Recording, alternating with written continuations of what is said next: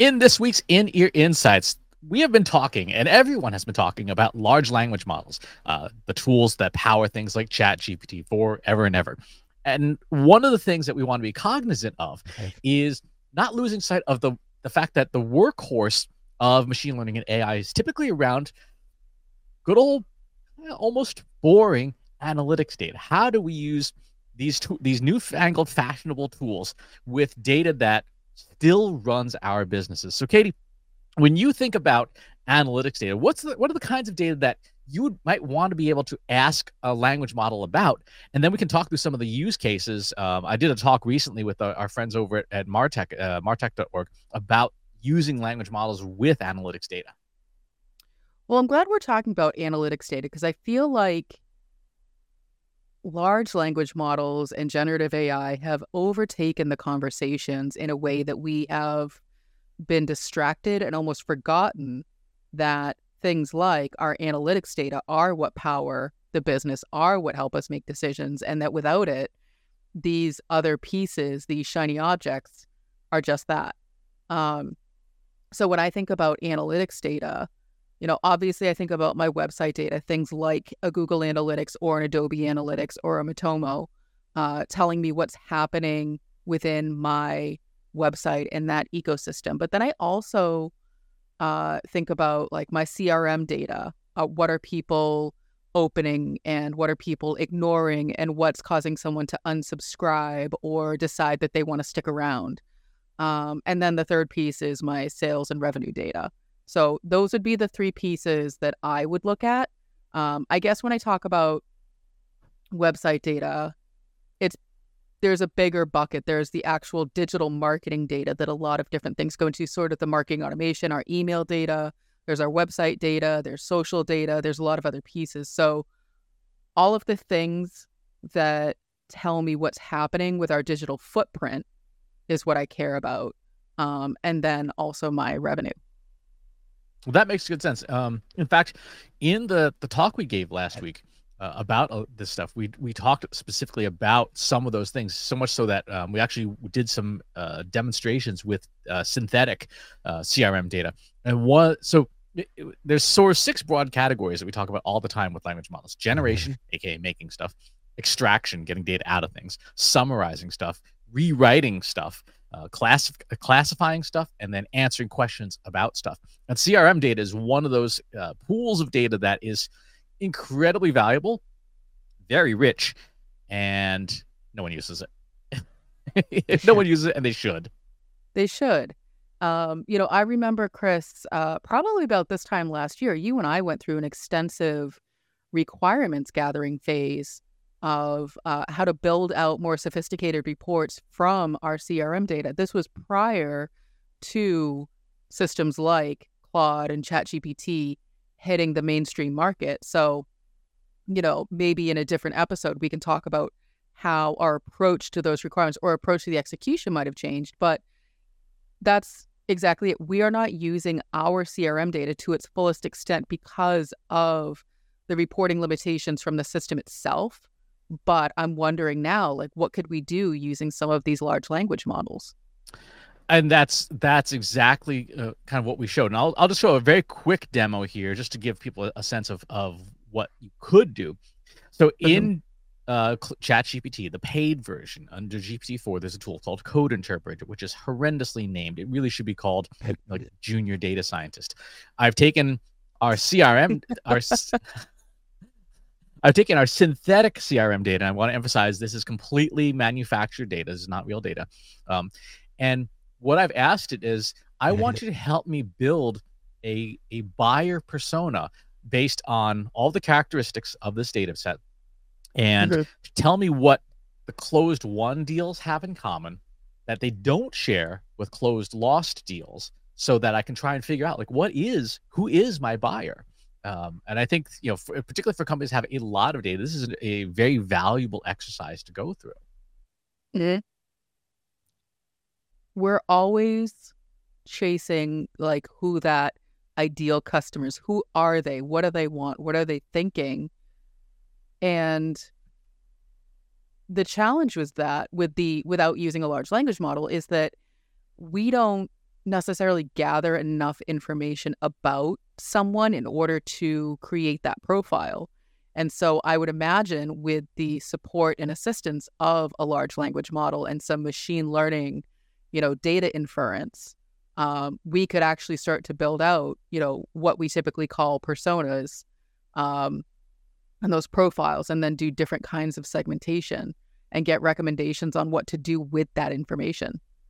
Exactly. So what in this case the the GPT-4 tool is doing is it is writing its own code to do the kind of these that kind of analytics to say like I need to understand the data set first. I need to to build um, the appropriate code and then do things like these it will suggest the statistical tests to run. Should you run a z-score? Should you run a chi-squared uh, test? Should you run a logistic regression and so on and so forth? And again I'm not, not going to spend a whole time you know a lot of time going through this here but that's one of the six use cases for analytics data uh, with language models is because tools like ChatGPT and Claude 2 to some extent can write their own code and test it and make sure it works. You can have it do very sophisticated analysis of any tabular data, so CRM data, marketing automation data, Google Analytics data, you name it. If as long as it fits within the the allowed file size, um, you can have it do those experiments and then say, okay, well, who is our buyer? Like, what are there patterns in the data that we just can't see, but uh, the software could? Uh, what's my the where my brain is going with all of this is it's one more system to manage, and so I know there's a lot of uh, connectors and a lot of companies that are building an interface on top of systems like ChatGPT. So you know, if, you know, you brought this to me, Chris, and said, I can analyze our CRM data, my first question for you is like, okay, but where does that live? Do I have to keep going back and forth between the CRM and the large language model? Or do we have a more mm. centralized place to do this where I can, you know, hit the magic buttons and say, you know, reanalyze? And this is where the governance portion of these tools, you know, Martech governance, because that's really what we're talking about, is so essential because it, as you saw in in the very very quick demo, it's writing Python code. It is literally just writing Python code, and even a moderately skilled Python person uh, could copy and paste the steps that it takes once it's done, assuming you're satisfied with the exploration, and you you mm-hmm. then put that in production somewhere within your enterprise and say okay, now here's here's the data set. Now push the button, and it'll rerun mm-hmm. that entire analysis the next time through. So you don't have to have it. You don't have a, a person doing the interrogation. You can now have it come a part of your process and a part of your internal platform. And so that's where that's where this goes from cool thought experiment to okay, this is a usable processing system within our company. And I think that that sort of like when I think about generative AI still being a lot of a shiny object, those are the steps that aren't yet being taken by a lot of companies. Everything is still living and existing within the generative AI system. And so these use cases for analytics data, they are, they're sort of that novelty of like, it's cool, I could do this thing. But people like me are asking questions like, but how do I streamline it? How do I make it so it's not yet one more piece of equipment in my tech stack? Mm-hmm and and to some degree it is.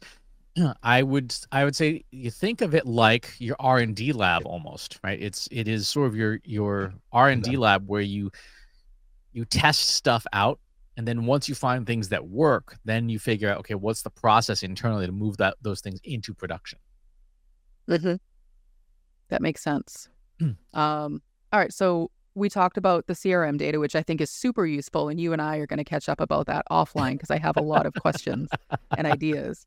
Uh, what's another use case that we are overlooking with our analytics data? Extraction of data from other data sources is the second one. So this is Claude's uh, Anthropic's Claude. I'm uploading a PDF that contains a lot of ta- tabular data. Now, anyone who's ever worked with PDFs knows getting data out of PDFs oh. is a delight. Uh, and by a delight, looking at I mean you, all. academia. And in fact, this is an academic paper. Um, so I've given it the, I've given it a prompt to say I want you to try and extract the tables. Now, this prompt sometimes works, sometimes does not. Depends on um, uh, on the the file and how Claude is feeling that day.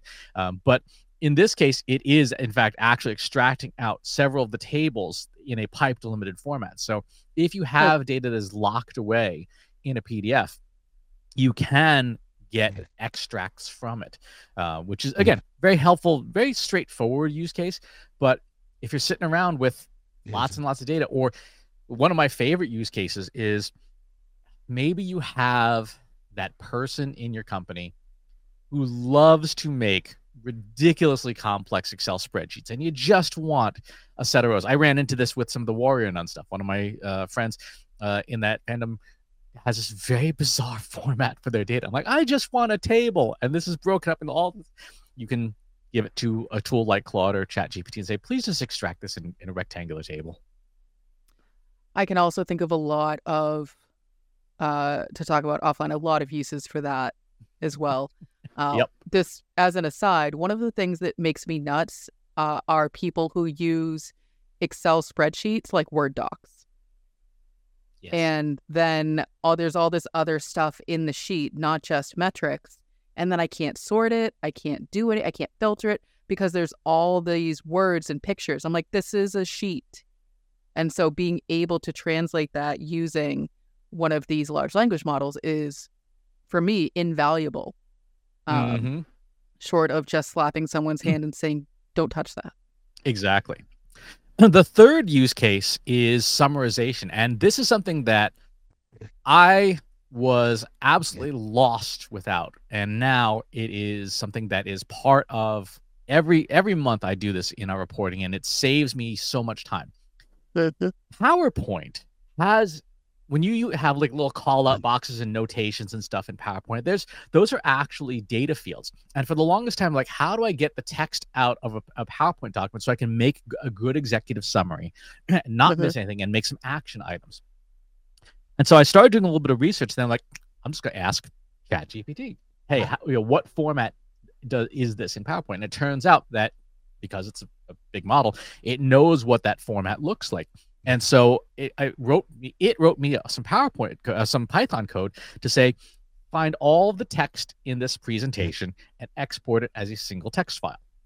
So I ran this recently on our on the Trust Insights uh, SEO report, and of course it spits out all the the the notes that I made throughout, you know, all little call out boxes throughout the presentation, and then I take that and I put it in a language model and say summarize this into executive summary and that's what you see every month when i when i share it internally. By the way if you are interested in that python code and you would like a copy of it it is available. If you go to our analytics for marketers slack group i shared it recently. I said hey here it is for anyone who wants it for free uh, but you got to be a member of analytics for marketers. You can go get it at trustinsights.ai slash analytics for marketers. How do you know it's writing python code? Does it say this is python code? Uh, it does and i also recognize the syntax well, and so that's that, you know, for someone like me, I would look at that and go, I don't know what this is. And mm-hmm. so there's definitely a learning curve for using uh, these large language models in some of these use cases. So, you know, I would I would know who to ask or I would know how to research what is it that I'm looking at. But for some people, if a large language model just starts writing code, they're going to look at it and go, I don't know what to do with this. Or is it just throwing, you know, junk and errors at me? You know, so it's interesting that this is the response that it's giving you. Like, so could I give it my data, my analytics from my CRM, and say, help me put together a solution that doesn't require writing code? Maybe. Um, that'd be tr- that'd be tricky because because it's not accessible for everybody. It's not accessible for everybody, but these tools are not mathematical tools. It's one of the, the, the misconceptions about them is they are language tools, hence the name large language model. And so they sort of sidestep their lack of mathematical skill by writing code because code is still a language, and then it executes mm-hmm. the, the the the code. So I would say in this particular use case, um, there I mean, the, the easiest way to do that would be for for us to turn it into a web app and then you know offer it to to clients and say like, hey, if you want to use this, upload your PowerPoint presentation, we'll spit back the thing, and it'll be a web based service instead of something people would have to run locally if they don't have those technical capabilities in house. Uh, and if you'd like to, uh, let us know if this is a service that you would be willing to pay for. Hop in our uh, Slack group or let us know by going to trustinsights.ai slash contact. So that's an interesting, you know, sort of uh, pro tip is that these large language models, the solution might be it's going to give you back pieces of code to then run. Um, and so I think that's one of the misunderstandings. To your point, is one of the misunderstandings about how these large language models are putting together solutions for you. So, right, so we've talked about CRM data, we've talked about uh, extraction, summarization. What were some of the other use cases that we are overlooking? Uh, the third one is what I call transformation of data. So, transformation of data is when you take existing data that you have and you ask for it to be converted into a, a different format, uh, a format where you can you can ask it to interpret things. Uh, mm-hmm. You can ask it to to compare things. So here is an example. I'm going to paste in this relatively long prompt I have about Google Analytics data, and I have some Google Analytics session data in here, and I'm asking it to help take a look at it. So it's going to start doing the analysis. Um, it's going to run essentially uh, come up with the, the, computations needed to compare these two periods in Google Analytics. Um, I do appreciate the fact that it, it actually puts the, the, the mathematical formulas there, and it's going to mm-hmm. spit out essentially um, its findings uh, from our Google Analytics data, and then what recommendations it should make. So this is an example of a rewrite where we've given it existing data and we're asking it to rewrite that data in a different format. In the in this case, as um, as recommendations. Interesting. And so it's going to go through this whole, you know, code rewrite, and then um, for those listening, ChatGPT right now has taken what Chris has given and is rewriting the code and is now, oh, it looks like what it's now also giving us is the actual analysis of the code that it's written. And so it's an interesting way to look at it because you didn't give ChatGPT code to start with. You said, this is the thing I want to do. Here's the data. So the solution that this large language model came up with was to write its own code in order to understand how to analyze the data in the way that you're asking. Exactly. So in, the observations, it says here the direct traffic channel saw a significant decrease by 34%. This is a good sign, as this can mean that tagging has improved and there's better data quality. Organic search traffic increased slightly, which suggests that SEO efforts might be paying off. Organic social saw a drastic decrease of 46%. This may suggest that social media campaigns or content wasn't as effective in the current period, or there might be traffic coming from dark social, which isn't being tracked. Um, now, it's also going to start doing um, some rec- campaign recommendations. So, like if your email, segment the email list and target users based on on preferences. Direct traffic, keep doing good tagging, and so on and so forth. Now, these are these are pretty vanilla uh, recommendations, mm-hmm. but it's a good example of I've got some data, and maybe I need to write a report for my stakeholders, and I'm just stuck, or maybe I didn't have you know that second cup of coffee that morning. This yeah. is a good starting point, a good first draft good. of of what you could be doing in your analytics reporting. Mm-hmm. And I think that that's that's the key is tools like ChatGPT and Claude are good jumping off places. They're good to help you get unstuck, but you shouldn't take this verbatim, paste it into a report, and give it to your stakeholders. Because to your point, Chris, it is very vanilla. Because your business, your campaigns, your digital marketing is nuanced and there's information in here. It's just looking at session data. Mm-hmm. So it doesn't know all of the other outside factors as to why your session data may be. So, you know, for example, uh, it said that organic social was down. I can tell you exactly why that is. It doesn't know the reason, but I know the reason why organic social is down. Um, you know, if if this were our data, I would say because we have pulled back resources for posting on social that we still use organic social, but not in the way that we were six months ago, 12 months ago. And so that's information that this system doesn't know. Yeah, this is actually not our data. This is from the Warrior Nun campaign. But yes, exactly. But it, it, yeah, it's as an example, like I could say, I know why referral traffic is down, but this system wouldn't necessarily know. Exactly. And that's context that you can and should provide in your prompts. Um, that's an important part. Um, the next example is classification. So this is taking data and classifying. So I have here a, a, a bunch of synthetic reviews from a Norwegian restaurant. Um, hang on here. I need to get the file loaded. Do, do, do, do. Uh, reviews. There we go. And so where do you load the data in these systems? Is it through uh Oh, right so at the bottom is, there. This is Claude. Okay. This is Claude. So, There's a little attachments button. But there isn't an attachment button in ChatGPT. There is if you use Code Interpreter. So the regular wow. ChatGPT does not have that. The Code Interpreter does. But Code and Interpreter that's the paid only... version. Yes, okay. and Code Interpreter can only take um, tabular data, CSV files, text files, etc. So it can't take in like images uh, or movies or things like that. So here we have Claude's assessment of 5,000 records. Uh, this these are customer reviews for the Arendelle Cafe, a, a mixed ah. rating of 2.9. Strengths: authentic Norwegian cuisine. Uh, weaknesses: inconsistency in food service. Recommendations: improved training for wait staff.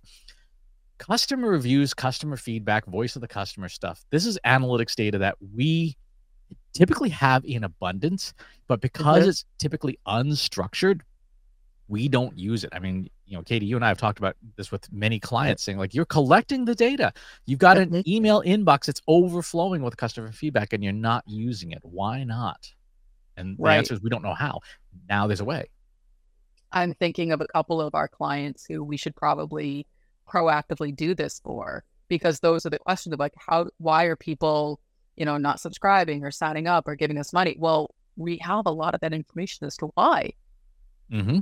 Exactly. Um, you'll recall a few years ago, we had to build an incredibly complicated network graphing system to help one of our clients identify potential new products in the marketplace mm-hmm. using some of their data. That project today, that project took three months just to write the code for it and to get it working. I could do the same project today in about 25 minutes with a language mm-hmm. model because for that particular data, that data is language itself. It's the customer's words. A language model is the right solution for that. It's much better than what we came up with back then because this didn't this wasn't available to us back then. Mm-hmm. Um, You're giving me a lot of ideas today.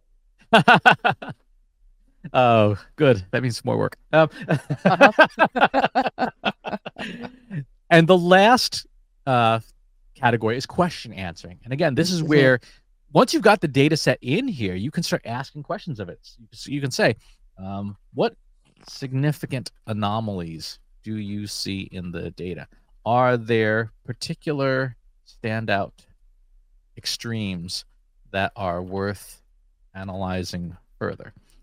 And the, the critical thing to remember about question answering when you're question answering with a language model is you don't need to have technical subject matter expertise. You just have to have your business subject matter expertise. So if you are the cafe owner and people are complaining that um, the the Geitost, uh, the the Brunost is is not um, fresh, and you know that it takes two and a half months to get it shipped from Norway to your restaurant, you're like, okay, that's a complaint, but I can't do anything about that, right? Because that's a so I can't address that problem. So you would have subject matter expertise of your business.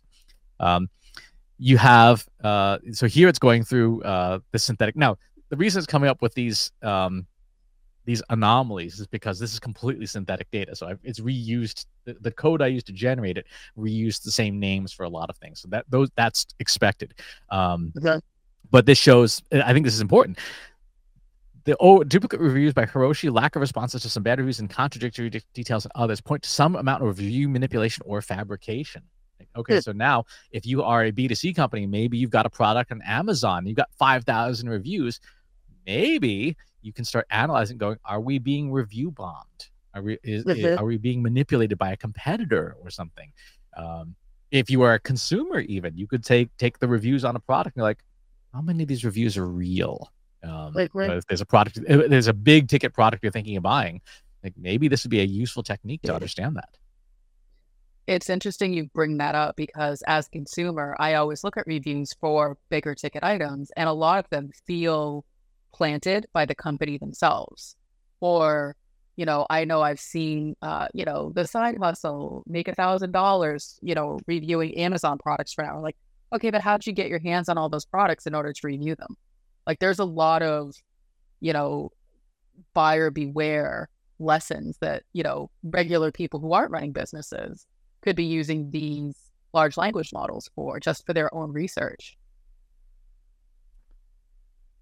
So let's ask is there evidence that these reviews might be faked or made by the company? So let's let's look at the text of the reviews because I think that's you know if you're going to spend two grand or three grand on a big ticket item, you might want to know that. Um, mm-hmm. And you don't necessarily need to have you know a, a fancy scraper or anything like that. If you if you've got enough of a suspicion, you could just copy and paste into a text document, page after page. After, it would take you a little while, but if it mm-hmm. takes you 15 minutes to copy and paste a bunch of reviews, um, but it could save you three grand on a mistake, that might seems like mm-hmm. something be worth doing. And then of course you can load that into a system like Claude or ChatGPT and just ask it, hey, tell me about the language of these reviews. Uh, here it's saying, um, overwhelming praise and many five star reviews without any critique. Most genuine reviews will mix good and bad points, even if overall positive. Right. Details like menu items, chef's dedication, kids loving pancakes seems like inside knowledge of the restaurant operation rather than average customers experience. Now, of course, again, this is a synthetic this data right set, so but it's it like is. oh that does make a lot of sense like how would someone who only went there once know this mm-hmm. occasional awkward phrasing also hints at non-native marketing writers rather than genuine customers i think that's there's some really interesting language in here um, pattern of specific menu item pairs described as amazing combinations like lefse plus jam plus smoked salmon. Uh, most customers wouldn't necessarily know or care about these pairings unless suggested. So again, you could decompose a lot of uh, content out there and go, huh, is there something suspicious about that? So these are the six big use cases for large language models with analytics data. And I think it's really important to reiterate your analytics data is the backbone of your operations. It is the it is your decision making tools. These these language models and their interfaces give you, particularly if you are a non-technical, non-data uh, marketer, a window into asking your your data the questions you want answers to. Like that. I like it. And I think, you know, the you know thing to reiterate is having an understanding, having an expertise in your business is important when asking these questions because you need to know if the responses you're getting are valid or not or are worth, you know, digging deeper into. Um, because if you just hand it a set of a data set that you know nothing about, yeah, it's going to give you information, but how do you know whether it's valid or not? So, you know, if I'm looking at data on the plumbing industry, well, I'm not a plumber. I don't work within that industry. So I have no idea if, you know, the cost of valves going up or down is a good thing. Exactly.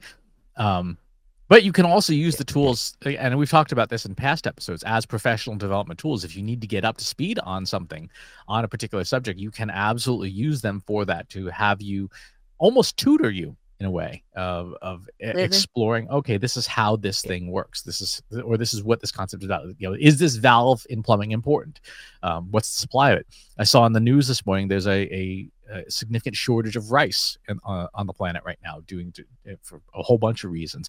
And if you're an economist that that makes sense and you can see the big picture. If you are not an economist you might not know what that means but you can ask a language model hey i saw this analytics data about mm-hmm. world supply of rice. What does this mean for me? How what should I be doing about it? Thinking about it? How would how should this affect my grocery purchases? Will I see other things at the store increase in price? If you're a business owner, like how will that change your business?